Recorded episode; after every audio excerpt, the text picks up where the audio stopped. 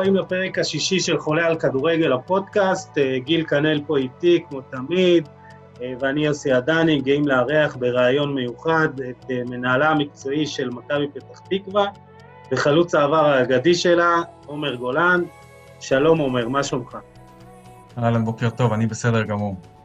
כן, אז עשינו ככה איזה כמה, דיברנו קצת על התקופה ההזויה הזאתי, תקופה שאנחנו מסתגלים אליה גם בחיים האישיים, אבל גם בקבוצה, נכון?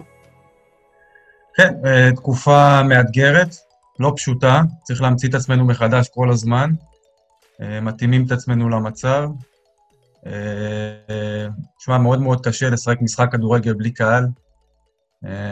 אני לא רואה להרבה טעם, למרות שאין לנו הרבה ברירה. אבל בסך הכל, כשאתה לא משמח את הקהל ואין לך למי לרוץ אחרי גולים, ואין לך עם מי, אתה יודע, את הרעשי רקע ואת כל המאמנים שיש מסביב, זה מאוד קשה. אבל זה עוזר לכם, באמת.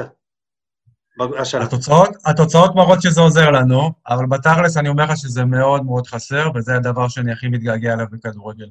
גם כשאני עוד צופה, אתה יודע, משחקים של ברצלונה, מנצ'סטר סיטי, אין את אותו ריגוש ואת אותו עניין במשחק. אתה מאמין שנראה את הקהל של מכבי פתח תקווה חוזר אחרי, אחרי כל הקורונה הזאת?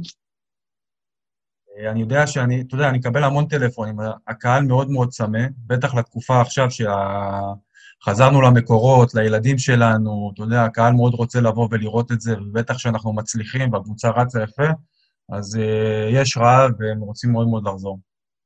טוב, אתה חייב להפריח לנו אולי איזה מיתוס, אם כבר אנחנו מדברים על הקהל של מכבי פתח תקווה, מה הבסיס, אה, בוא נגיד ככה, שלכם, של הקהל? זה בסיס משתנה, אתה יודע, אני יכול להגיד לך שבליגה הלאומית, אז פתאום היה לנו 1,500, אה, 2,000, ופתאום, אתה יודע, משחקים של 300. כשעלינו ליגה לפני המון המון שנים, בפעם הראשונה שירדנו, שעלינו פתאום היה 5,000 איש בקהל. בתקופה ששיחקנו באירופה, מילאנו את המושבה, זה קהל, אתה יודע, שהוא... יש, יש, יש בסיס טוב, קצת מפונק, אה, קצת הרבה מפונק, אבל השלד עצמו הוא מאוד מאוד איכותי וטוב. אה, אוהדים שבאמת הולכים עם הקבוצה באש ובמים, בלי הרבה טענות, בלי הרבה מענות, ואנחנו מנסים לחזק את זה, מנסים לשמר את זה כל הזמן. טוב, יש לנו גם uh, בסוף שאלות עוקבים, אז יש שאלה מאוד ספציפית מועד שלכם, אז תהיה מוכן. בכל מקרה, אנחנו נתחיל, ואני חושב שאני... אי אפשר שלא להתחיל עם, ה... עם התופעה הכי גדולה שקרתה במכבי פתח תקווה בשנים האחרונות, וזה... שמענו הרבה על התהליך שלו, גם ממנור עצמו, גם מיוסי, אבא שלו, אבל בוא תספר לי מראייה של המועדון, איך מההתחלה, איך מישהו הגיע מהפועל כפר סבא, התהליך שלו, איך התפתח כישרון כזה? איך מתפתח לנו לכדורגל הישראלי? זה כישרון שלא ראינו שנים. אז זה באמת צריך להתחיל אחורה, זה משהו כבר לפני משהו כמו 20 שנה, ש... שהמנהלים בקבוצה, אתה יודע, אבי לוזון, עמוס שהיה, שינו זוארץ, החליטו שהולכים בכל הכוח על המחלקות נוער. עם כל העלייה של הדור הצעיר שעלה, זה לא מספיק, צריך להביא הרבה יותר כמות. אין לנו הרבה קהל, כמו שאמרנו, ואין לנו ספונסרים של הרבה כסף, אז החלטנו שהבסיס שלנו יהיה מכירת שחקנים, כמובן, אחרי שאנחנו נהנה מהם ו- ונשביח אותם לעצמנו, אנחנו נוכל למכור, אז ידענו שפה מתחיל התהליך של uh, השבחה, והתחלנו לחפש בעולם, אתה יודע, אה, קבוצות שבסדר גודל שלנו, איך הן מצליחות ומה הן עושות, ומצאנו כמה מועדונים כאלה, והתחלנו ללמוד ושלחנו מאמנים, השתלמויות, וזה, יודע, זה בשביל ההתחלה. אה, כישרון כמו מנור זה, זה באמת אחד לדור. אני לא, לא סתם אומר. יש לנו המון המון שחקנים מוכשרים, אבל מה שקרה עם מנור זה באמת אחד לדור, זה... לפעמים אני אומר, יודע, אלוהים נגע בו, ובאמת נתנו את, את כל הכישורים, את הענווה, את הצניעות, באמת שם הכל בשחקן אחד, ואנחנו באמת נהנים מזה. אה, היה משחק נגד הפועל כפר סבא, ששם הוא גדל ושם הוא כאילו נולד. וזה אותו שנתון של עמרי לוזון, הבן של עמוס. עמוס ראה את uh, מנור, התלהב, אה, תפס את האבא יוסי, שגם עבד אצלנו במחלקה, ואמר לו שזה היה המשחק האחרון שלו בכפר סבא. אני חושב שזה היה בגיל שמונה וחצי, תשע, ומשם, אתה יודע, הדרך הייתה סלולה, והוא באמת, הוא רצה להצליח, וידע שהמחלקה שלנו יכולה לפתח אותו בצורה הטובה ביותר, והוא הגיע. זהו, אז אתה אומר, אתה אומר בעצם שהתהליך הזה התחיל לפני 20 שנה, ואם ניקח לצורך העניין את, ה, את הדור שלך, אם זה שחקנים כמו סולי צמח, תומר בן יוסף, גל אלברמן, אה, אוהד כהן, רוביל סרסור, אסמאעיל עמר, כל, כל השמות האלה בעצם גם אה, גדלו במכבי פתח תקווה, אבל אה, אני די בטוח שלהם לא היה את אותם תנאים, להם זאת אומרת לא היה את אותם תנאים שיש לכדורגלנים שאנחנו רואים היום במחלקה, אז איך אתה רואה את זה בתור מישהו שגם גדל במועדון, לעומת מה שהילדים היום מקבלים ומה שהילדים בתקופה שלך מקבלים, קיבלו? אתה לוקח אותי באמת אחורה לתקופה שלי, שבתקופה שלי הפועל פתח תקווה הייתה אימפריה. הפועל פתח תקווה הייתה קבוצה שכאילו הסתכלנו ורעדנו כל, כל דרבי וכל זה, אני מדבר איתך בילדים.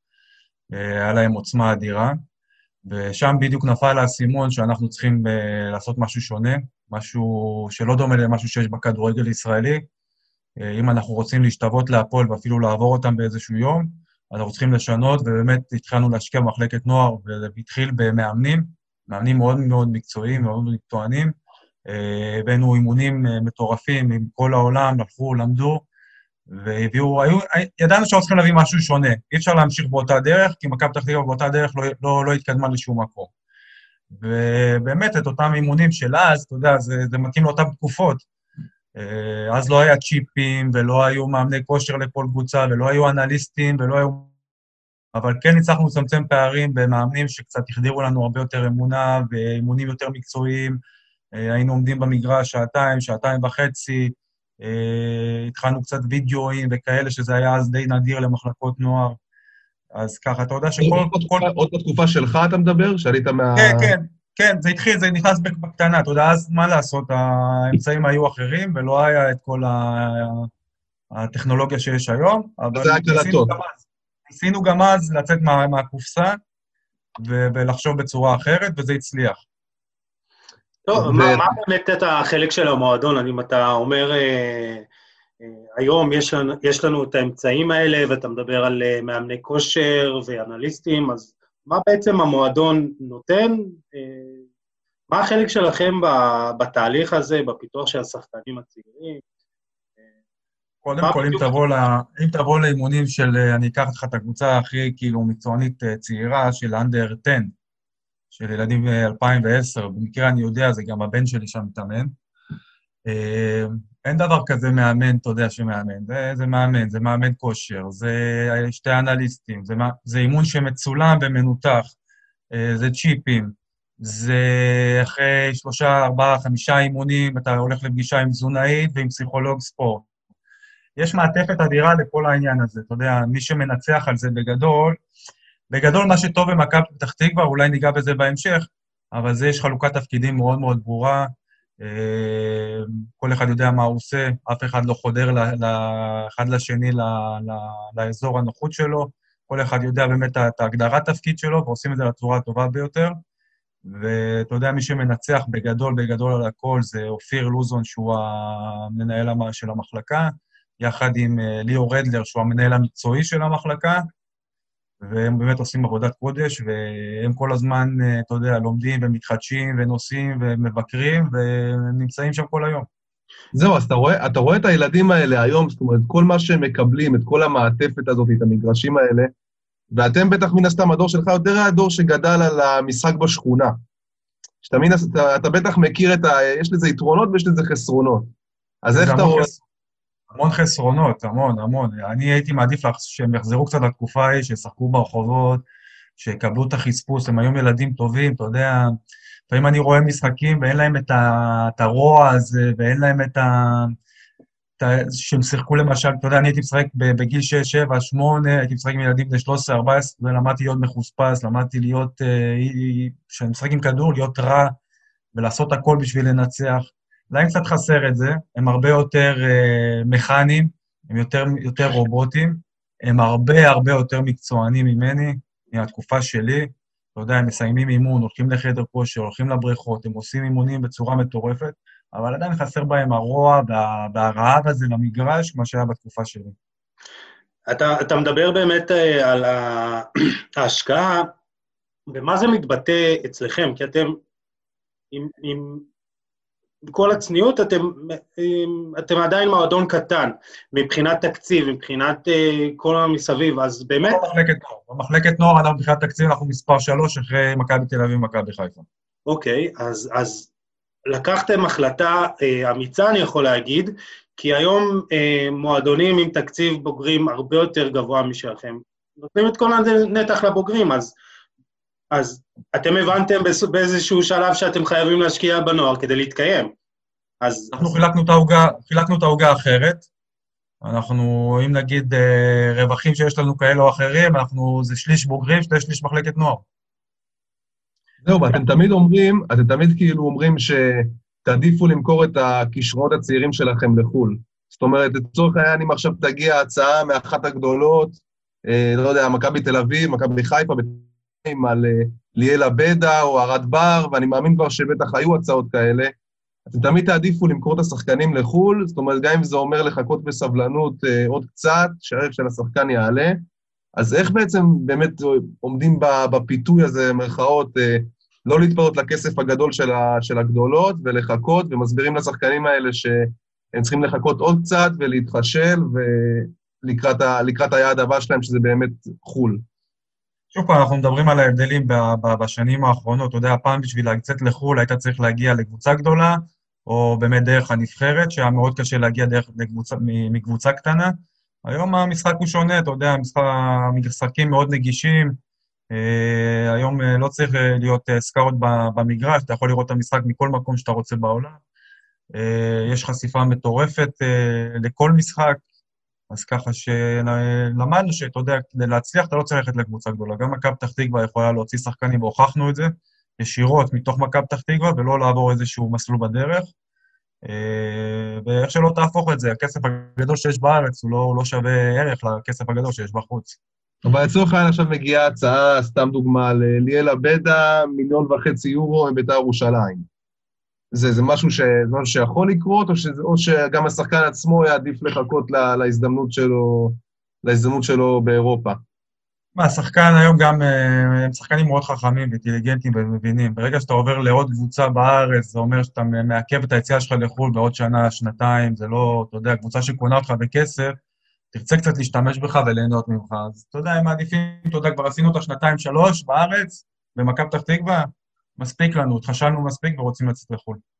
זאת אומרת, אתה, אתה, לא רואה בזה, אתה לא רואה בזה טעם עכשיו ששחקן, אה, שבוא נגיד מככב אצלכם עכשיו בליגת העל, והוא ילך לאחת הגדולות ויילחם על המקום שלו, ואתה יודע, וכל הלחץ ודברים האלה.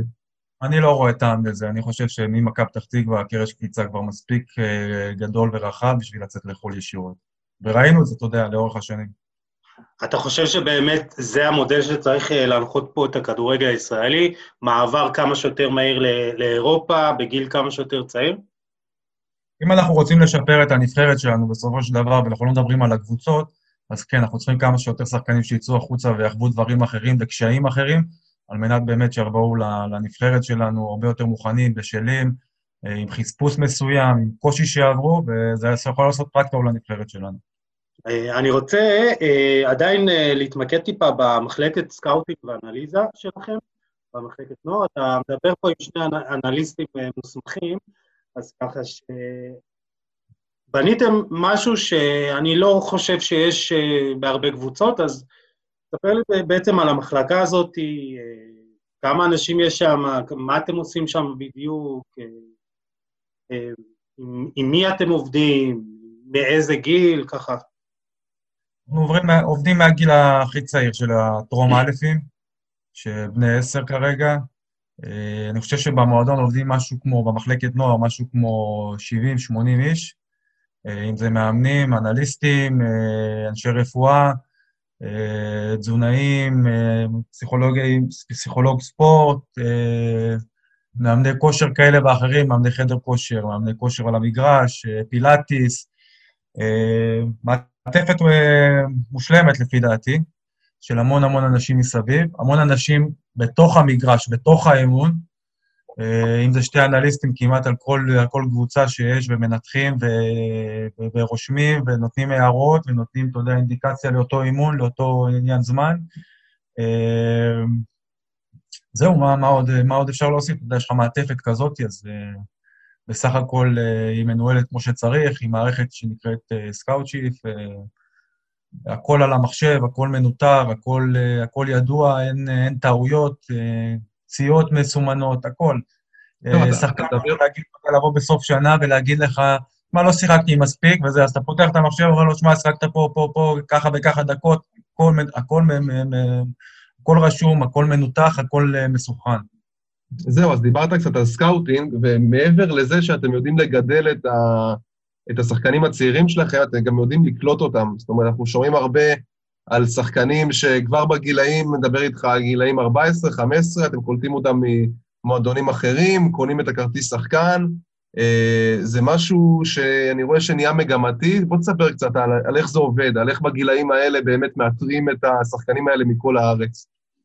אתה יודע, אם נוציא באמת את, ה scouting שיש לנו, אתה יודע, שהולכים למשחקים, אין מאמן שמסיים את המשחק שלו ולא הולך לראות uh, בחטיבת גיל שלו עוד שתיים, שלושה משחקים שיוצא לו, uh, וכל שחקן מעניין שהוא רואה זה נרשם, ואתה יודע, ברגע שאתה עושה הצלבה, וגם עוד מאמן אומר את השם, ועוד מאמן, אז מתחילים לעקוב אחריו, מתחילים, אתה יודע, לבדוק אותו יותר לעומק, במידה והוא מעניין, אז אנחנו פונים, אם, אם אפשרי, אה, למרות שלרוב, אתה יודע, הם, אה, אתה יודע, אם נסתכל לפני ארבע, חמש שנים, שהיינו מחפשים המון, המון, המון, המון, ומחטטים רגליים, והולכים לכל המקומות, לכל החורים הנידחים, היום זה כבר מגיע אלינו אוטומטית.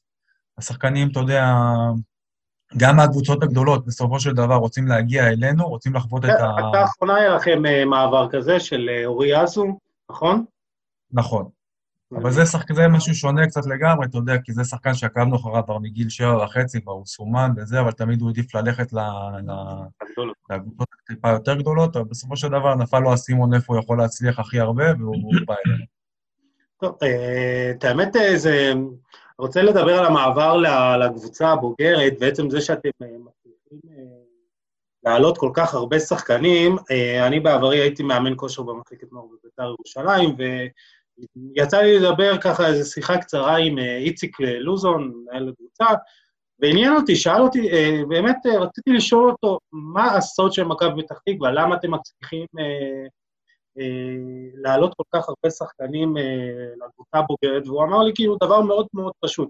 הם רואים אופק, הם רואים אופק, הם יודעים שיש להם סיכוי אמיתי אה, להגיע לקבוצת הבוגרים, וזה אחד ה, אחת הסיבות שבעצם אה, מצליחים להגיע, אז אם אתה רואה קבוצה מעלה שחקן אחד-שניים בשנתון לקבוצה בוגרת, מרגישה הצלחה. אצלכם זה שונה. אצלנו זה, המערכת יודעת להקשות על השחקן. אה, זה שסומנת ככוכב או כאחד שצריך להיות, אה, להגיע רחוק, זה לא אומר שנעשה לך הנחות. אנחנו יודעים אה, לתת, להביא את השחקן לקשיים מאוד מאוד קשים. אם זה, אם זה להעלות שנתונים, אם זה להחליף תפקידים, אה, אנחנו יודעים להקשות, ואז אתה מגיע לבוגרים שה, שהרמה היא יותר גבוהה והקצב יותר, כבר קל לך להתמודד עם הקושי. הקושי הוא כבר אה, משחק ילדים, אתה כבר התמודדת עם זה בעבר, זה לא משהו שחדש לך. אתה יודע, בעבר היו מסמנים שחקן, ואתה יודע, והיו מתנהגים איתו כמו בצמר גפן, ואז פתאום מגיע לבוגרים, והקושי הראשון, הוא היה מתפרק. ברגע שאתה עובר כל, לאורך כל השנים קשיים, קשיים, קשיים, שבא קושי גדול בבוגרים, זה כבר קטן עליך. זהו, אז, אז בוא נדבר רגע... בגלל זה אתה מעלה אחד כמו מנור, ש... כי, כי היה הכי, כישרון הכי גדול, אבל עדיין, אתה יודע, ידענו להקשות עליו ולתת לו, לעשות לו חיים מאוד מאוד קשים. פתאום בגיל 17 עולה לבוגרים, וזה קטן עליו. זהו, אז בואו בוא נדבר רגע על, על ה, באמת בהקשר הנושא הזה. אה, בסיום אה, עונת 2018-2019 בעצם ירדתם ליגה, אה, ירידה שהייתה מאוד לא צפויה עם סגל שחקנים ש... שפתח את העונה בצורה מדהימה, ולאט לאט הייתה, הייתה איזושהי הידרדרות בכדור שלג כזה, ומצאתם את עצמכם בליגה השנייה בסוף השנה. אה, אבל יש שיגידו, וגם שמעתי קולות מתוך המועדון, שזה אולי אחד הדברים ה... אתה יודע, אף פעם לא כיף לרדת ליגה, אבל אולי זה אחד הדברים הכי טובים שקרו למועדון בעצם, והשלד, השלד שהרכיב את העליית ליגה, ששחק בעונת העלייה, בעצם אנחנו רואים אותו עכשיו, אה, גם בליגת העל, ועושה דברים יפים, ונמצא בצמרת. אה, אז בוא, באמת אנחנו רואים גם, נגיד, בביתר תל אביב ובת ים, את הקטע הזה ששחקנים מושאלים ממכבי תל אביב לשם ועושים עונה בלאומית ומתחשבים, ואז מגיעים מוכנים לליגת העל. אז בוא תספר רגע באמת על החשיבות של, ה, של הדבר הזה, של העונה הזאת בליגה הלאומית, כמה היא מביאה שחקנים כמו ארד בר, ליאל עבדה, טייב בריבו, אור בלוריאן, שחקנים שעשו את העונת התחשלות ב, בליגה הלאומית, ובאמת הגיעו מוכנים לליגת העל.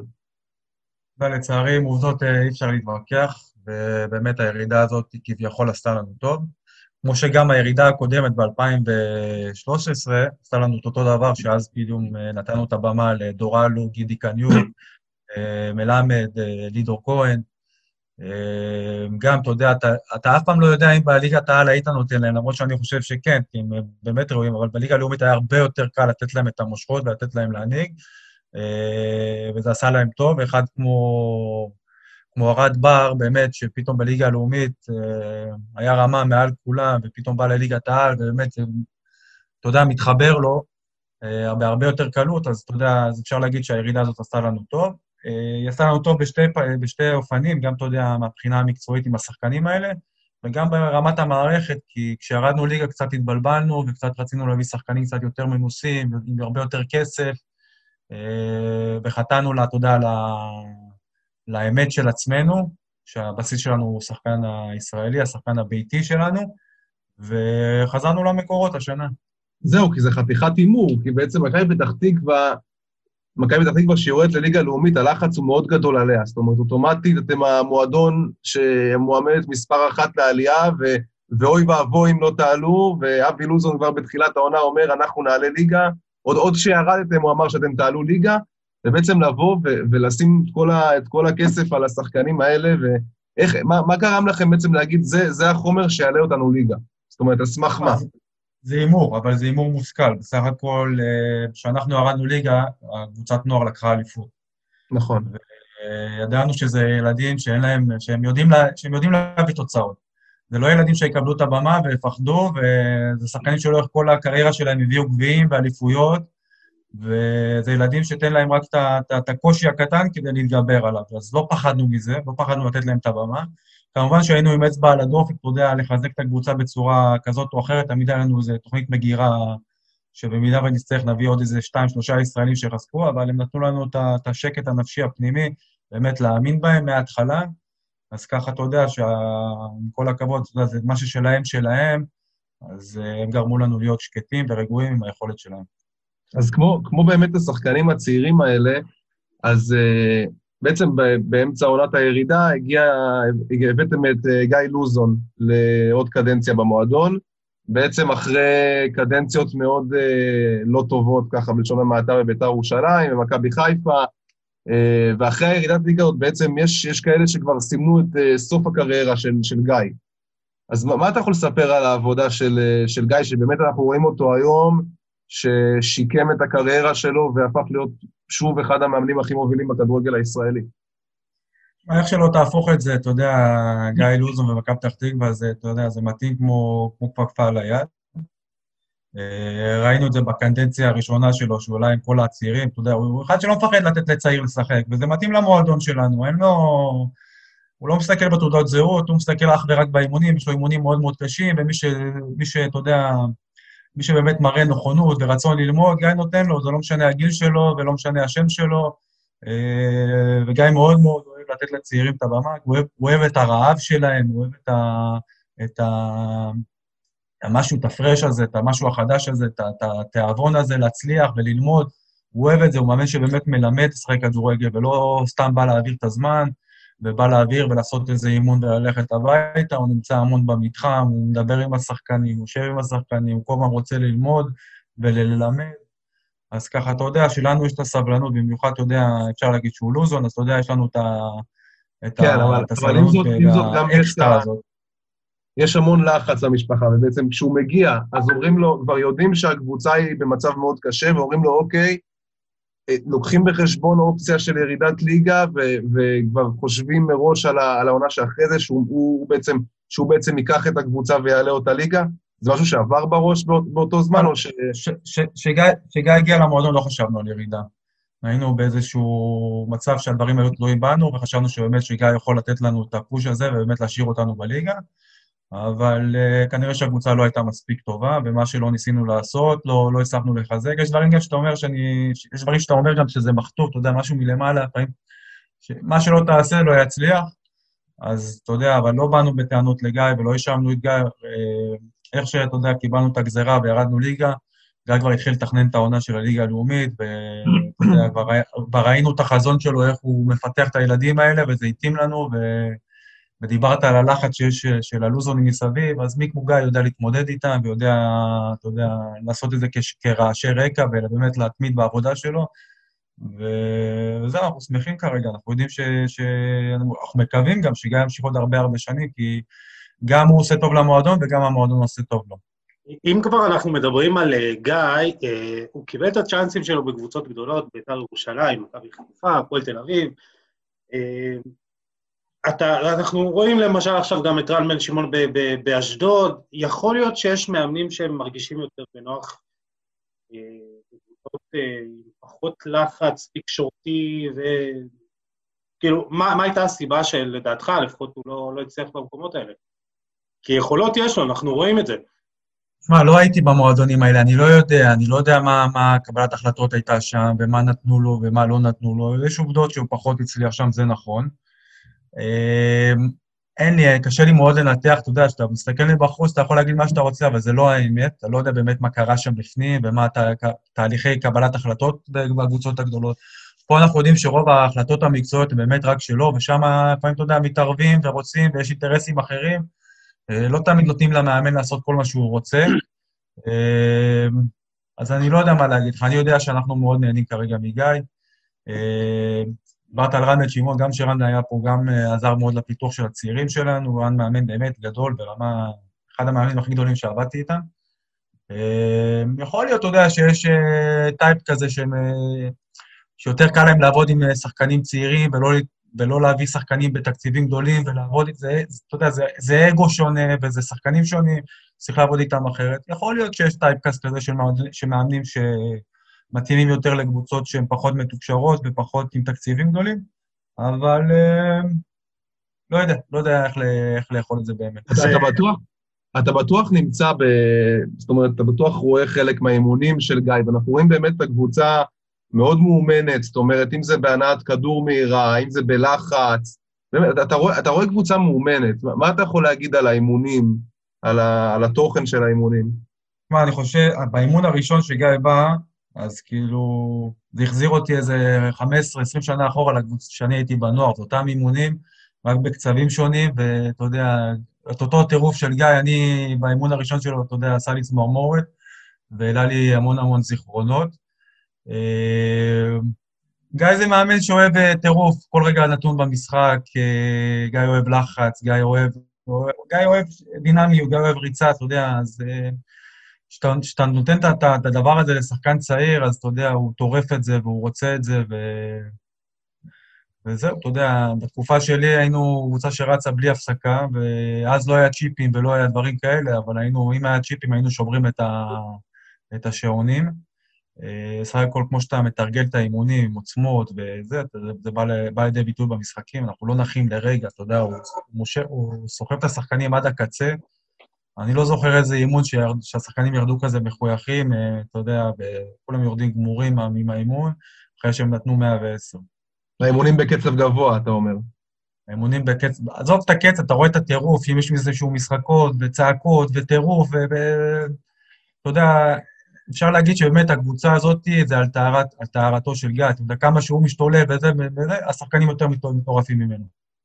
אה, הזכרת את אה, חלוקת התפקידים עם אה, גיא בקשר למועדונים האחרים וקבלת החלטות מקצועיות. זה מתקשר לי יופי לשאלה הבאה. אתה מתפקד כמנהל מקצועי במועדון, ואנחנו רואים, חוץ ממכבי תל אביב עד לפני שנה, שג'ורדי היה, יש את הפועל ירושלים עם שי אהרון. אנחנו לא רואים קבוצות שמחזיקות אה, בן אדם בתפקיד הזה, טייטל של מנהל, מנהל מקצועי, אז אתה יכול להגיד לי למה אנחנו בישראל לא אוהבים, אפשר לדבר גם על יוסי בניון, שבביתר ירושלים, ש... משה סיני. משה סיני, שככה, זה גם הוא עזב. אז למה התפקיד הזה לא, לא פופולרי בישראל? למה לא אוהבים, אה, אתה יודע... שאלה טובה. שאלה טובה. אני חושב שבסך הכל בעלים לא אוהבים שמתערבים להם, והם רוצים להיות בסופו של דבר מקבלי ההחלטות. הם חושבים ש... חושבים, והם באיזשהו מקום גם צודקים, שבעל המאה הוא בעל הדעה. אה, אתה יודע, בן אדם אומר, אני שם את הכסף, לפחות שהחלט... אם אני אכשל, לפחות שזה יהיה כישלון שלי, בהחלטות שלי, ואני לא אשים על מישהו כסף, והוא ייכשל, ואני גם הפסדתי כסף וגם הפסדתי את הקבוצה. אה, מחשבה קצת מקולקלת. אה, לפחות, אתה יודע, במקום שלי, אתה יודע, אני גדלתי במקום, אני יודע להסתדר פה עם כולם, אני יודע את השיגעונות של כולם, אני יודע איפה להיכנס, מתי להיכנס, אה, מה להגיד, מתי להגיד, אבל גם אני רואה את עצמי בתוך המועדות, אתה יודע, משתנה בהתאם למאמנים. אה, היו מאמנים שהייתי בתוך הקבוצה, יש מאמנים שאני קצת יוצא החוצה, יש מאמנים שאני עוזר להם בבחירת זרים, יש מאמנים שאני עוזר פחות. הכל תלוי במאמן, אתה יודע... אז מה בתחומי האחריות שלך באמת? אני רק אמשיך ואני אגיד שזה סוג של תפקיד של... אה, אתה צריך להיות בלי אגו, אתה צריך לדעת להתאים את עצמך, אתה צריך להיות זיקית, ואולי גם בארץ, אתה יודע, מי שעשה את התפקידים האלה לא, לא, לא ידע לעשות את זה בצורה הנכונה, ב, ביחס, אתה יודע, לאנשי מקצוע שהוא עובד איתם, לבעלים שהוא עובד איתם. לא צריך כל הזמן להתנגח, צריך לדעת לבוא בנינוחות ולהגיד את הדברים. אה, צריך להתאים את עצמך בסך הכול. מה הייתה השאלה? לא, מה בתחומי האחריות שלך? אה, אתה יכול עכשיו לבוא, להחליט, אה, להטיל וטו על אה, שחקן מקצועית, או רכש? זה תלוי, זה תלוי. אתה יודע, אם גיא עושה את זה פחות, כי גיא מצליח. היו מאמנים שכן, הייתי מטיל וטו, ואני הייתי רוצה ללכת ולנסוע ולדבר עם השחקן ולראות. ולבחון את זה בשביל המועדון, אם זה מתאים למועדון. עם גיא אני עושה את זה פחות, עם גיא, אתה יודע, אני קצת גם זזתי הצידה, כי סתם דוגמה שקובי רפואה היה פה ורן בן שמעון, אז הייתי איזשהו החיץ בין ההנהלה למאמן, הייתי מעביר את כל המסרים, ועם גיא, אתה יודע, לא צריך לעשות את זה, הם יושבים באותם שולחן, בארוחות שישי וזה, אז, אז פחות uh, זה מתאים, ופחות אני צריך להיכנס לזה, וזה בסדר.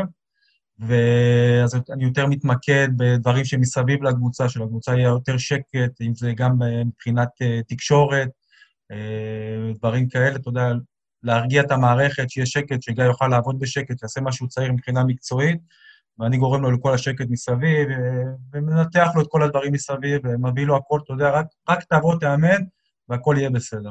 תשמע, אתה מכיר, אתה מכיר את משפחת לוזון לא מהיום. זאת אומרת, אתה בתור סמל של המועדון, uh, אפשר לומר, אחד השחקנים uh, אולי הכי גדולים בתולדות המועדון.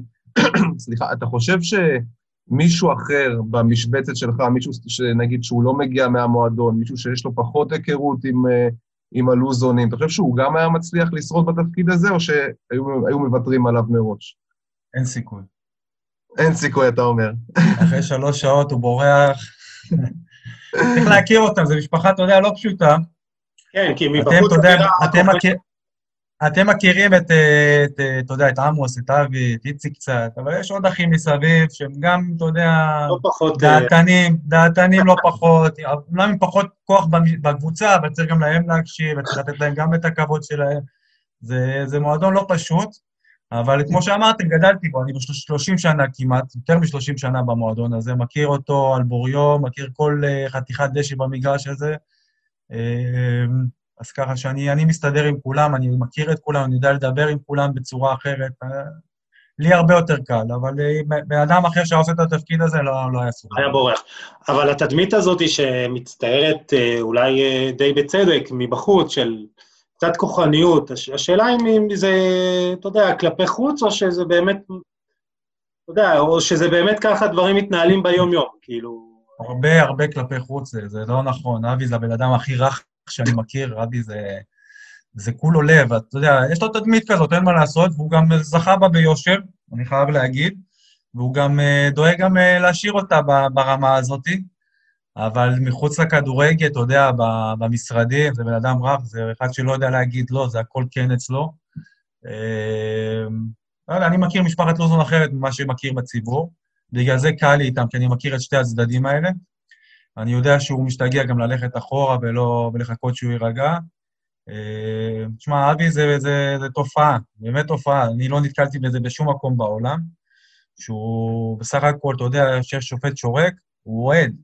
הוא לא, לא, הוא לא שם לב למה שהוא אומר, הוא אוהד אמיתי, אה, ולפעמים, אתה יודע, זה נראה לא טוב כלפי חוץ, אבל מי שמכיר יודע שזה בא מבפנים, מאהבה מאוד מאוד גדולה למועדון הזה, לקבוצה הזאת, ואתה יודע, כשנגמר המשחק, אז ההחלטות שלו, הדברים שלו הם שונים לגמרי, וזה בן אדם אחר לגמרי, הרבה יותר קל לדבר איתו, אז פשוט במשחק צריך לזוז הצידה שתי מטר, ולדעת מתי לדבר איתו על הדברים הדחופים והמקצועיים. טוב, אה, אני חושב שדיברנו הרבה על מכבי פתח תקווה, על הלוזונים, אה, אנחנו רוצים קצת לדבר עליך באופן אישי. אה, היית במשך שנים, נחשבת לאחד החלוצים המובילים בכדורגל הישראלי, הגעת גם לבלגיה לקדנציה קצרה, נבחרת ישראל, ולמרות שהיו לך גם הצעות מקבוצות בחירות בארץ, בחרת להישאר במכבי פתח תקווה. המועדון הזה עבורך הוא, הוא יותר, הוא בית שני. מה, מה הוא מסמל עבורך, מכבי פתח תקווה? אני לפעמים אומר שזה הבית הראשון שלי, שמע, אני גם כל היום שם, אני... למשל, אתמול לא היה אימון, והייתי שם כמעט רוב היום, סתם ישבתי שם, ואתה יודע, מרגיש נוח שם, פשוט כיף לי להיות שם, זה לא משהו מובן מאליו. אה, אה, גדלתי, אתה יודע, דווקא בבית של הפועל, ובמקרה ראה אותי בבית ספר בגיל אה, חמש וחצי, שש, אחד אנונימי בשם אייל לחמן, ואמר לי, תשמע, אתה חייב ללכת למכבי פתח תקווה, אתה חייב לזה. ואתה יודע, אמרתי לו, אני לא יכול, אבא שלי איש הפועל. הוא אומר לי, עזוב את אבא שלך, אני אדבר עם אבא שלך, ואתה יודע, משם הסיפור הוא השתנה לגמרי. הגעתי למכבי פתח תקווה, באמת אה, ראו בי כישרון לאורך, מגיל ממש מאוד מאוד צעיר. הייתי, משחקתי עם גל אלברמן בכל השנים, אתה יודע, שנינו היינו מסומנים מגיל מאוד צעיר. אתה מהתחלה שיחקתי כחלוץ? אה, התחלתי בלם. וואלה. התחלתי בלם, לחמן אמר... היה לחמן אמר, זה רק בלם. לחמן היה אוהב להמציא דברים כאלה, הוא אמר, הוא... אמנם הייתי מאוד מאוד קטן, הייתי מאוד מאוד קטן, אבל הוא אמר, שמעו, הוא fighter והוא מהיר וזה, זה הבלם העתיד שלכם. אז התחלתי כבלם, והייתי מסיים, מסיים כל משחק עם 4-5 גולים בתור בלם. ואתה יודע, לאט-לאט, קשר, זה, הגעתי להיות חלוץ, ואז בגיל 12 ההורים שלי היו צריכים לעבור לגור באילת, ונאלצתי לעבור איתם, וביקשתי מאבי, באתי אליו ילד בן 12, בבקשה, תן לי את הכרטיס לשחק באילת. אז uh, אתה יודע, פה, פה זה היה המפגש הראשון שלי עם אבי, אתה יודע, היינו אז ילדים, ואז הוא אמר לי, אין בעיה, אתה לא מקבל את הכרטיס, אתה בא לגור אצלי.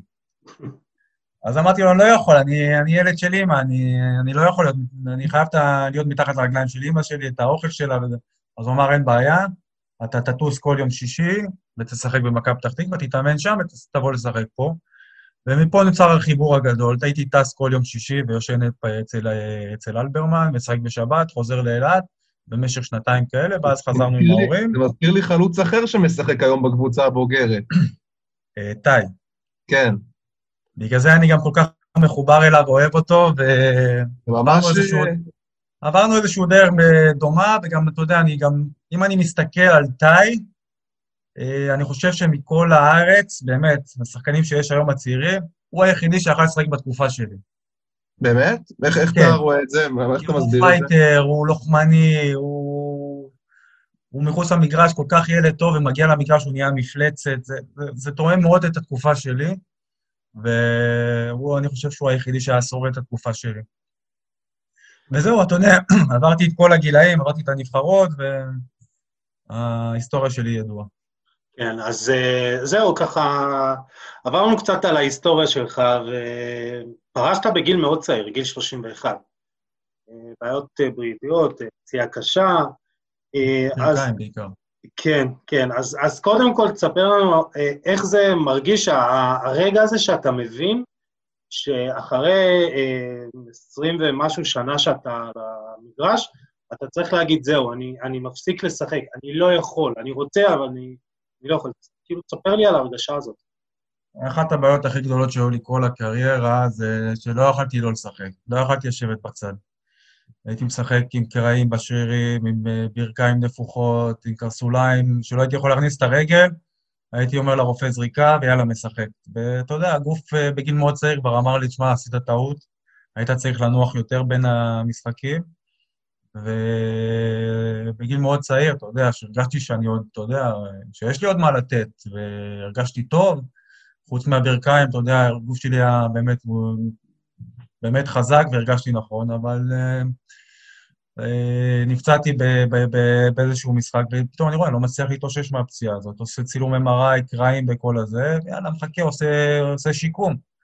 אחרי שלושה, ארבעה חודשים, פתאום אני עושה עוד פעם צילום, לא השתנה כלום. הרופא אומר לי, אה, אם אתה רוצה בעוד כמה שנים לשחק עם הילדים שלך ולהיות איתם בגן, אתה חייב להפסיק עכשיו, כי עוד צעד ואתה לא תוכל ללכת על הרגליים. חוזר הביתה, עצוב, בדיכאון, מדבר עם, עם אשתי, והיא אומרת, שמע, זה כאילו נגזר עליך, אין מה לעשות. אה, בסך הכל אתה רוצה, יש לך עוד הרבה הרבה שנים לחיות, ואתה רוצה לחיות אותם ב... באיכות ולא לסבול כל החיים, אז נאלצתי לעצור. ישבתי, דיברתי עם שינו, בכיתי המון, ואחד הדברים שגרם לי באמת גם לעשות את זה באיזשהו לב שלם, ששינו אמר לי, תשמע, עומר, נתת כל כך הרבה למועדון, המועדון לא יזרוק אותך, אתה נשאר פה במערכת, וככה, אתה יודע, הנפילה שלי הייתה רכה. אה, אתה, אתה מרגיש שהקריירה שלך הייתה אולי יכולה להגיע למקום אחר, גם בחו"ל, גם בארץ? אתה, יש לך איזה מין תחושת פספוס כזאת שאתה אומר, בואנה, יכולתי קצת להתקדם יותר? הקריירה שלי באמת מתחלקת, אתה יודע, אני אגיד את זה לשתיים. אה, עליתי לבוגרים בשנת 2000, ובאמת סומנתי כהדבר הבא, ואז ב-2004, לקראת סוף העונה, שכבר היו לי הצעות מכמה קבוצות באנגליה, כבר דברים כבר היו די סגורים, גם טוטנאם, גם QPR, כבר הדברים היו מאוד מאוד סגורים. רגע, זה סקופ עכשיו? סליחה שאני קוטע אותך, זה סקופ? לא, לא, אתה יכול לחפש, ב, לפשפש בעיתונים, ואתה תראה, זה היה איזשהו... היה הרבה דיבורים על זה, וזה, אתה יודע, מתחת לפני השטח זה כבר הדברים היו שצריכים להיסגר. ואז נפצעתי פציעה מאוד מאוד מאוד קשה בדרבי, קיבלתי ברך לפנים, אה, נהיה לי אוטם במוח, אה, הייתי חסר הכרה, אה, השתתק לי חצי גוף ימין במשך חודשיים. אני זוכר שהתעוררתי בבית חולים, הרופאה אמרה לי, אני מקווה מאוד שאתה יודע שהכדורגל שלך נגמר, ותתחיל להכין את עצמך לשיקום מאוד מאוד ארוך. כבר דיברו איתי להגיע לבית לוינשטיין וכאלה. ואני זוכר באותו רגע שהרופאה אמרה, עמוס בא, תפס אותה, זרק אותה מהחדר, ואמר לה, את לא יכולה לדבר דברים כאלה פה. אה, ובאיזשהו מקום שם הפנמתי שכאילו הקריירה שלי נגמרה. ותשמע, אני לא מזיז חצי גוף, אני לא, לא יכול ללכת, אני כבר, אתה יודע, אחרי חודשיים בבית חולים, אז אתה יודע, התקשורת קצת הייתה פחות אה, אה, בתוך הקרביים, אז כל פעם אמרנו שיש לי, אתה יודע, פציעה אחרת, פציעה קטנה, פציעה פה, תמיד, אתה יודע, השלינו את התקשורת, כדי, אתה יודע, לא, לא לסגור לי דלתות. ומצאנו איזשהו מקום באיטליה, שהוא מתמחה בפציעות של נוקאוט, של פציעות אגרוף.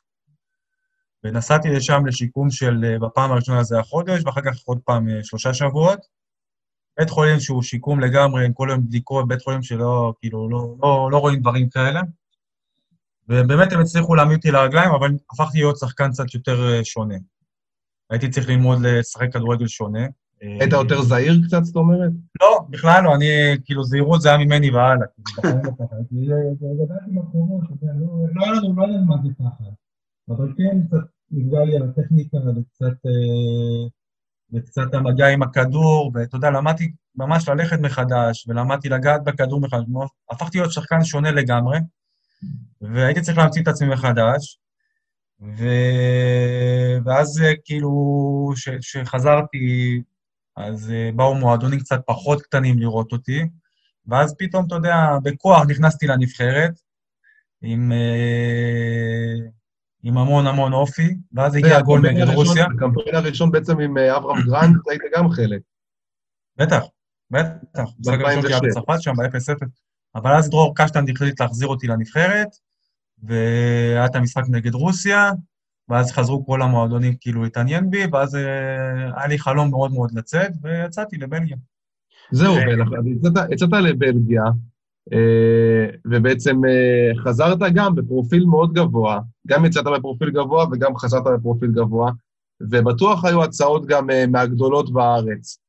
תמיד, גם לפני וגם אחרי, תמיד מכבי חיפה ומכבי תל אביב תמיד רצו אותי, אבל לא יודע, אתה יודע... דגדג לך? משחק מול קהל גדול. דגדג כן. אגב, גם הייתי סגור במכבי תל אביב, אבל אה, דברים שם. היו לא כשרים. זה זה היה בדיוק לפני שיצאתי לבלגיה, ישבתי עם אה, רוני מנה, אז היה במכבי תל אביב, אבל הדברים היו סגורים, הייתי צריך להגיע כבר לאימון למחרת, אבל היה עכשיו ענייני חוזה וכאלה, והחלטתי שאני ממשיך בחלום שלי ויוצא ממכבי פתח תקווה אך ורק לחו"ל. שמע, אתה צריך להבין שמי שגדל כמוני במכבי פתח תקווה, באמת שחיבקו אותו כל החיים, זה קשה מאוד לצאת החוצה. אה, זה כמו, אתה יודע, ילד שאימא שלו כל היום תפנק אותו, תפנק אותו, תפנק אותו, בסוף ילך, אתה יודע, יצא לדירה משלו. אה, היה לי כל כך כיף, הרגשתי כל כך מוערך, אה, הייתי מגיע לאימון בחיוך, אוהדים מסביב, אתה יודע, היה לי את הכי טוב, הייתי באמת מלך במכבי פתח תקווה, ואתה יודע, למה לאתגר את עצמי במקום אחר שכל כך טוב לי פה? ואתה יודע, גם בתקופה שלי, זה לא שהיינו קבוצה קטנה, היינו כל שנה מקום שני, שלישי, אירופה, אז ככה שלא הרגשתי שאם אני הולך למועדון גדול, אני ארוויח דברים אחרים. נכון שתמיד נלחמתי לאליפויות וגביעים, שבקבוצות גדולות היה הרבה יותר קל. הייתם אבל כל אהבתי את שנה מעל האתגר הזה. מכבי תל אביב בשנים האלה, אם אני לא טועה. מה זה? הייתם כל שנה מעל מכבי תל אביב באותן נכון, שנים. נכון, מכבי חיפה אז היו באמת אימפריה בצורה בלתי רגילה, אבל אה, לא עניין אותי להיות עוד אחד במועדון גדול. אני אהבתי להיות הכוכב, הסטאר, זה שהמאמנים מתייעצים איתו ומדברים איתו, וההנהלה יושבת איתו עם שחקנים, האם כדאי להביא את זה או את זה, אתה יודע, אהבתי את זה מאוד, אני לא אשקר, וגם אהבתי להחזיר את זה, אהבתי להחזיר להם. הרגשתי, אתה יודע, סתם דוגמה, פתאום אבי לוזון היה לו יום הולדת, אמרתי לו, אם אני שם לך גול, אתה שם גול, הבן אדם, אתה יודע, בטירוף, אוהב אותך. אהבתי מאוד את הדברים האלה, את המימיקות הקטנות האלה, והרגשתי שזה המועדון שלי, ולא לא, לא היה לי איזשהו צורך ללכת למקום אחר ולהוכיח את עצמי שם. טוב, הזכרת את האמת את המשחק מול רוסיה, וחייב להתייחס לעניין המרצדס. אתה מתבאס שלא קיבלת אותה? לא, ממש לא. זה לא העניין היה בכלל, זה היה כאילו יכול להיות אחלה בונוס וזה, אבל זה לא העניין. ה- העד שהיה מסביב היה אדיר ומטורף, ואני לא... זה עד היום אני לא, לא זכיתי לדבר כזה. אה, השער הכי גדול. בקריירה? חוץ... אה, מה זה? השער הכי גדול בקריירה?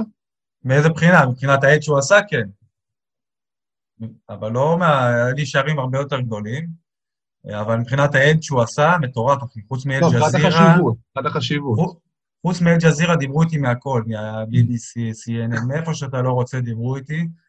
אה, אני לא אשכח, יום אחד הלכתי למשרד של שינו, ובשביל להתחבא, זרקתי את הטלפון ולהתחבא. אמרתי רק ש... איפה שלא הלכתי, חיכו לי מצלמות ומראיינים. הלכתי לשינו, חיכיתי יום שלם, ישבתי לסתום במשרד ככה כמו פסל, בלי טלפון, בלי כלום, בשביל קצת, אתה יודע, לנשום. ו... ודיברתי אז גם עם האוליגרך האנגלי גם, שהוא מאוד מאוד מאוד רצה, ואמר לי, בוא, ניתן לך, תמכור את זה, תעשה מה שאתה רוצה, אבל אני התחייבתי ואני רוצה לתת לך. אמרתי לו, שמע, יש, יש חוקים בנבחרת ובמדינה, ואני פשוט לא יכול, אבל אני מודה לך, ו... אה, ובזה הוא זה כבר רצה נגמר. להביא לך את המרצדס, זאת אומרת. הוא היה בטירוף, הוא אמר לי, תשמע, אני יודע שאתה לא יכול להכניס את זה לארץ, בוא תשאיר לך את זה פה.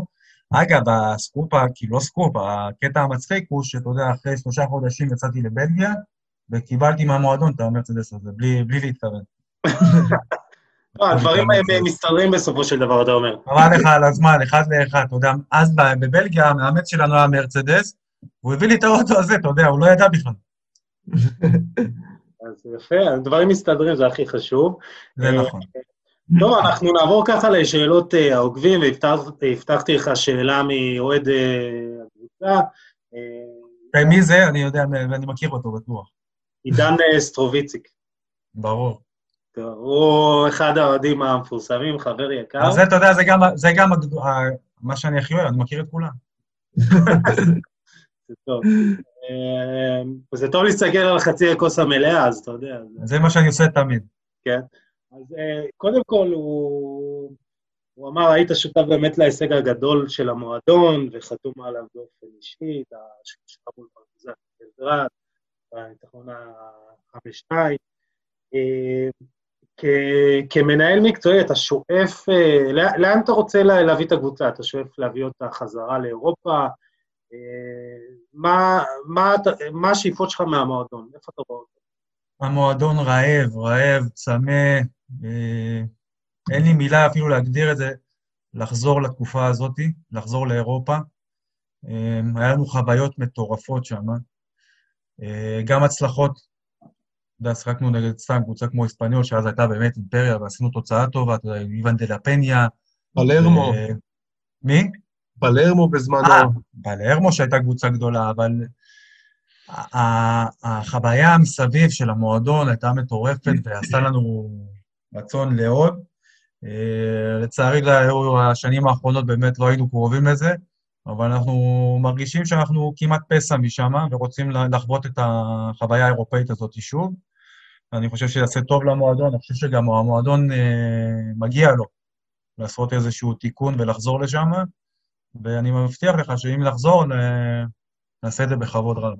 יופי. הוא גם שואל, אה, מה קורה עם הקפטן, אלי בבייב? למה הוא לא משחק והוא יכול לתרום לקבוצה? אז ככה, זה קצת קשה, כואב לו. אני מבין אותו, יש דברים שקצת, אתה יודע, יוצאים קצת אה, מה... מהטעם שלהם, אני אגיד את זה. היה איזשהו... היה חיבור מאוד טוב עם אלי מההתחלה, אה, אחר כך קצת פחות, עם כל עניין של הקורונה והדברים מסביב, ואחר כך גם דברים מקצועיים שהוא פחות התאים לנו, פחות ראינו אותו משתלב בליגת העל, וניסינו להיפרד יפה, אבל uh, לא תמיד הרצון uh, פוגש במציאות. ו... וזהו, אנחנו מנסים באמת לשמור על הכבוד ההדדי, גם שלו, גם שלנו. אז למה, למה הוא לא משוחרר בעצם מהקבוצה, אם הוא לא בתוכניות? שוחרר, מבחינתנו הוא שוחרר. הוא פשוט uh, רוצה את uh, מלוא החוזה, ואתה יודע, זה עניינים משפטיים שאתה יודע, קצת לא להיכנס, אבל מבחינתנו הוא היה משוחרר מההתחלה, זה לא שעצרנו אותו ו... פשוט הוא רצה בכוח להישאר, שאני גם, אני יכול גם להבין אותו, אבל בסדר, אני מאמין שבינואר זה ייסגר. טוב, דיברת על זה קצת מקודם, אז uh, נתנאל בוכניק שואל, uh, איך הרגשת כשעברת לשחק כבלם בסוף הקריירה, ואני אוסיף, איך זה בכלל הגיע למצב הזה שאתה משחק בלם? קודם כל התחלתי בלם, אמרנו את זה. כן. הייתי, הייתי, אני חושב שהייתי מאוד אינטליגנטי, במש... הייתי אינטליגנציית משחק מאוד מאוד גבוהה. שגיא היה עובד, אתה יודע, בתקופה שלי אצל גיא, היה עובד עם הקו הגנה ודברים כאלה, תמיד הייתי מסתכל, עומד, ידעתי, אתה יודע, אחד לאחד, כאילו מה צריך לעשות בלם. היה אפילו משחק אחד בנתניה, בתקופה של גיא, שטבריז הרחיק לנו שלושה שחקנים. הוא הרחיק את מרד מגמדוב, הרחיק את עומר בן יוסף ואת סולי צמח. ואז משחק אחרי זה, אין לנו בלמים. אז מה עושים, מה עושים? משחקנו נגד סכנין של אסולין ולימה, אסולימה. וידענו, שמע, יש, יש להם התקפה מהירה, מטורפת. אז גיא אמר, יאללה, מאמין בך, בוטח בך, וזה היה משחק אדיר שלי כבלם. אז אתה יודע, לא היה לי פחד לגשת לתפקיד הזה, ותמיד כשהיה איזשהו צורך, אפילו במשחק עצמו, של הרחקות, או פתאום מובילים ורוצים לשמור, תמיד גיא יודע להוריד אותי עמדה אחורה, אם זה קשר אחורי או בלם. וזהו, זה לא משהו ש... ואמר, שמע, אנחנו בבעיה, הביאו שתי שחקנים, שתי בלמים לא מספיק טובים, אנחנו בבעיה. ואני רוצה קצת להקריב את עצמך, שתקריב את עצמך למועדון ותשחק בלם. באמת שיחקתי בלם והיה מצוין, שיחקתי כמעט את כל הליגה הלאומית שירדנו אז כבלם, סיימתי מלך השערים של הליגה עם 20 גולים, ורוב המשחקים שיחקתי בלם. אה, יפה. יש עוד שאלה משחקן נוער שאני מלווה היום. מתי המעבר שלך לבוגרים? איך הוא היה? ואיך הוא השפיע עליך? איך, איך הסתדרת באמת עם המעבר הזה? זה אחד הדברים שאני שמח שהיום לא קורים. אתה יודע, פעם להיכנס לחדר הלבשה של הבוגרים. אני עליתי לבוגרים בגיל 16, עשיתי סגירת מעגל, הייתי נערים א', ומי שאימן את הבוגרים היה אייל לחמן. אז הייתה סגירת מעגל, אתה יודע, הוא הביא אותי למכבי, והוא גם העלה אותי ראשון לבוגרים. מגיל 16 עליתי לבוגרים, אני בא לחדר הלבשה, אמרו לי, ילד, מה אתה עושה פה? אמרתי, אמרו לי לבוא להתאמן, אמרו לי, אין בעיה, תתלבש בחוץ, למטה. אתה מבין, כאילו, היו אז שחקנים מאוד מאוד רעים באופי שלהם, לא נתנו להיכנס לאזור הנוחות שלהם, אז זה דברים שלא יכולים לקרות היום. אז הייתי מתלבש למטה עם עצמי לבד, והייתי בא לאימון ונוגס בהם, אוכל אותם. הייתי בן 16, לא רואה בעיניים, נכנס, היה אז מרד מגמדוב, שהיה כוכב, נכנס בו כל האימון, ו... אני זוכר שהייתי בא להתקלח, או זורקים אותי מהחדר, מהמקלחת, אומרים לי, חכה עד שכולם יסיימו להתקלח. ודברים כאלה. ואתה יודע, לפעמים היו משחקים נוער נגד בוגרים, פעם זה היה נהוג לעשות פעם בשבוע משחק נוער בוגרים. כל משחק היו מעיפים אותי הביתה, כי הייתי נוגס בהם ופוצע אותם. אז uh, פעם היה מאוד קשה להצליח, כאילו, כילד לעלות לבוגרים, אבל רק מי שבאמת רצה והיה רע באופי שלו, הצליח. אה, אז היית מרוויח את הכבוד שלך דרך המגרש, אתה אומר. דרך האגרסיביות, כן, אין, אין ברירה אחרת. זה או שאוכלים אותך או שאתה אוכל אותם. אה, מי, ש... מי שנתן לך את אה, הופעת הבכורה בבוגרים, ראיתי, זה יוסי מזרחי, נכון? כמשחק ראשון, כן, יוסי מזרחי נגד מכבי חיפה, אם אני לא זוכר. כן. באיזה גיל זה היה? אני הייתי בן 17, 17 וחצי. ומתי היה הגול הראשון, גול הבכורה? וואו, לא, אני לא מאלה שאתה יודע, יש להם גזרי עיתונים ושומר מזכרות, אתה יודע, אני אספר לך עוד סקופ, פעם שחקתי, דיברנו על הנבחרת עם אברהם קרן, שחקתי נגד צרפת, ובסוף המשחק כולם מחליפים, אמרתי, אני אוהב את החולצה שלי, לא מחליף עם אף אחד. בא אליי קלוד מקללה, והוא אומר לי, אמרתי אין בעיה, בוא נחליף, אתה לא נעים, אתה לא אומר לא לקלוד מקללה, וכשנגמר המשחק סתם זרקתי את החולצה. די. זה לא, לא דברים שאף פעם לא עניינו אותי. גם עם מודריץ', שהוא, אתה יודע, רק עלה לבוגרים בדינמו זאגרב, הוא שחק בנבחרת קרואטיה, והוא היה ילד, החלפתי איתו חולצה, ולא יודע, לא יודע איפה החולצה בכלל. בקיצור, האפסנאי הבטיח את החולצה. אף פעם לא עניין אותי הדברים הקטנים האלה, אתה יודע, לא, לא הייתי גוזר עיתונים, ולא שומר כתבות, ולא חולצות. יש לי בבית רק חולצות שלי, ששמרתי. מה צריך יותר מזה? מי זה? יודע, שחקתי שחקנים גדולים, שחקתי עם זידן, את ירי אנרי וכאלה, אתה יודע, אז... זהו. היום בדיעבד אני חושב על זה, אבל אז באותו רגע זה לא עניין אותי. אמרתי, הם רוצים שיחליפו איתי, מי הם בכלל? טוב. אז זה מתקשר אלינו ככה לשאלון הסיום שלנו, שאלון זריז. בלי הרבה מחשבה, תזרוק מה שיוצא לך. שאלה ראשונה, השחקן הכי גדול, טוב ששיחקת איתו. איתו, באותה קבוצה. רגע, אי אפשר לזרוק ככה, כי, כי אתה יודע, זה מתחלק. כי, כי יש שחקן שהוא הכי טוב, זה, אתה יודע, יוסי בניון, אבל השחקן שהכי קל היה לשחק איתו זה עם סלים טועמה. שהכי נהניתי ממנו. הייתה עיוורת? תשמע, עם סלים טועמה, לא משנה, אתה יודע, איך שהוא קיבל את הכדור, הייתי רץ, הכדור היה נופל לי על הרגל. אה, השחקן הכי גדול, טוב ששיחקת נגדו, הזכרת זידן, אנרי. תיר אנרי. זה, מה, זה היה המודל לחיקוי שלך? אם כבר... אה, אני זוכר איך בהכנה למשחק, הוא לא היה מודל לחיקוי שלי, המודל לחיקוי שלי היה רוברטו בלג'ו. אה, בהכנה, בהכנה למשחק, אה, אברהם כאילו מכין את המצבים הנייחים ואומר לי, אתה שומר על, על טרזגה. אז לא זוכר למי הוא נתן, אמרתי לו, תשמע, תיארין רי יותר טוב, תן לי לשמור עליו, כי רציתי להיות קרוב אליו. אז שמרת עליו? יצא לך? שמרתי עליו, הוא לא נגע בכדור. אה, בלם מלידה. מה זה? בלם מלידה, אני אומר. כן. היה לי תמיד איזה באופי. נמשיך למאמן הכי טוב שהיה לך. אה, ג'ורג' לייקנס בלוקרן. איך אתה... מה היה כל כך טוב בו? אה, תמיד הייתי קורא לו אברהם בגדול. כאילו, הוא היה פסיכולוג, הוא ידע לגשת אליך, הוא ידע איך לדבר איתך, איך להרגיע אותך, איך, אה, איך לגרום לך להבין את המשחק בצורה אחרת. הוא ידע כאילו, אה, הוא ידע להסביר לך את הסיפור במילה אחת. הרגע הכי גדול בקריירה? אה, פרטיזן. הרגע הכי קשה בקריירה? הפרישה. הטיפ אה, שאתה נותן לכדורגלן הצעיר, טיפ קטן? אמ, תאמין רק בדרך שלך. יש הרבה אינטרסנטים בדרך, יש הרבה שייתנו לך עצות אחיתופל. תאמין בדברים שאתה טוב בהם, תאמין בעצמך. כמה שיגידו לך שאתה לא מספיק טוב, תמשיך לעבוד קשה. אה, דברים משתנים, דברים מתפתחים. אני רואה, אתה יודע, דיברנו על המחלקת נוער, אני רואה שחקנים שלא ספרו אותם בגילאים צעירים, אה, זה נקרא late bloomerים, אתה יודע, התפתחות מאוחרת. אה, לידור כהן כזה, הוא הוא אחד כזה, אתה יודע, מחלקות נוער, הוא תמיד היה מוכשר, אבל אף פעם לא שיחק, בנורמי כמעט ולא שיחק, ופתאום זה התפוצץ אצלו. אה, יש דברים שלפעמים קורים מאוחר, לא כולם נולדו כוכבים. בסך הכל מי שעובד קשה, מי שמאמין בעצמו, בסוף מגיע. ומתי נעלה לטורניר אה, גדול, נבחרת? תן, תן שנה.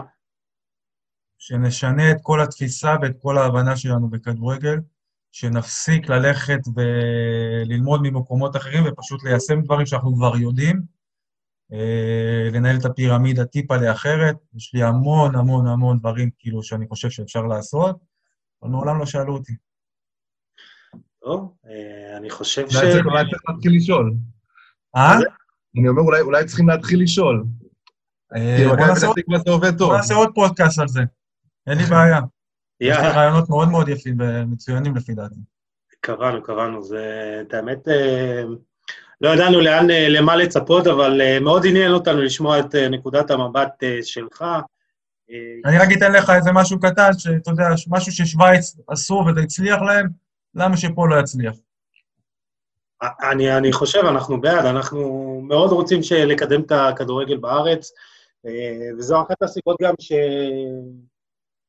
רצינו לדבר איתך, לשמוע את נקודת המבט שלך, מה שאתם עושים שם במכבי פתח תקווה, אני... זה מדהים. מדהים, לא עם הרבה... נגענו על צער מזלג, נגענו על צער מזלג במחלקת נוער, אבל יש כל כך הרבה אנשים שמגיע להם הקרדיט הזה ולא לי, אתה יודע, אז אתה יודע, אני קצר, קצרה היריעה מלהרחיב ולהזכיר את כולם, אבל באמת, אופיר לוזון וליאור רדלר, אה, יונתן שמל, באמת עושים עבודה שם ברמה מטורפת. זה אנשים רעבים וצמאים להצלחה. והכבוד והשאפו הגדול מגיע להם, אנחנו רק עוזרים להם באמת בדברים הקטנים. בסך הכל דברים, דבר שהולך ומצליח, אנחנו, לא, אנחנו גורמים להם להמשיך ולא לא נותנים לאף אחד אחר לגעת בהם. אז אנחנו מחזקים אתכם. ומקווים שקבוצות אה, מועדונים נוספים אה, בארץ אה, יסתכלו על המודל שלכם, ואפשר גם ללמוד מדברים שקורים פה בארץ וליישם אותם. ולא צריך להסתכל מבחוץ, זה פה אצלנו, ושפה, וכל הכבוד, ואני מקווה מאוד שתמשיכו בעשייה. יצאו לנו עוד איזה מנור סולומון, אחד, שניים כאלה, ואנחנו... וכן, יש? לא כמו מנור, מנור אמרתי לך, זה אחד לדור, אבל ליאלי עבדים כאלה, אתה יודע, מסתובבים אצלנו חופשי. יאללה, אז אנחנו מאוד מקווים שזה יקרה. מחכים להם. כן. הם יעלו, יעלו בקרוב. יופי, אז אנחנו מאוד מקווים. אמ, אנחנו רוצים אה, להגיד לך תודה, עומר, שהתארחת אצלנו, זה, זה היה מרתק, מרגש גם, מאוד. תודה. ששחקנים גם... האמת, האמת, הפחדתם אותי עם השעה הזאת, אבל עבר מהר. אה, למה? אתה לא אוהב לדבר הרבה? האמת שלא. לא, אבל יפה, יפה, יצא טוב, יצא טוב. ריחמנו עליך, בדרך כלל זה שעה וחצי.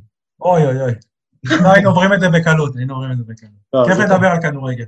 כן, אה, זה, זה, זה מה שכיף, אנחנו באים, אה, מדברים כדורגל, וזה מה שעושה לנו טוב. אתה יודע, לדף ולפודקאסט אה, קורא חולה על כדורגל, לא, לא, לא סתם, כי אנחנו בסופו של דבר מדברים על מה שאנחנו אוהבים, מה שאנחנו עושים, אנחנו מדברים, משחקים, מאמנים, ועושים את זה ביום.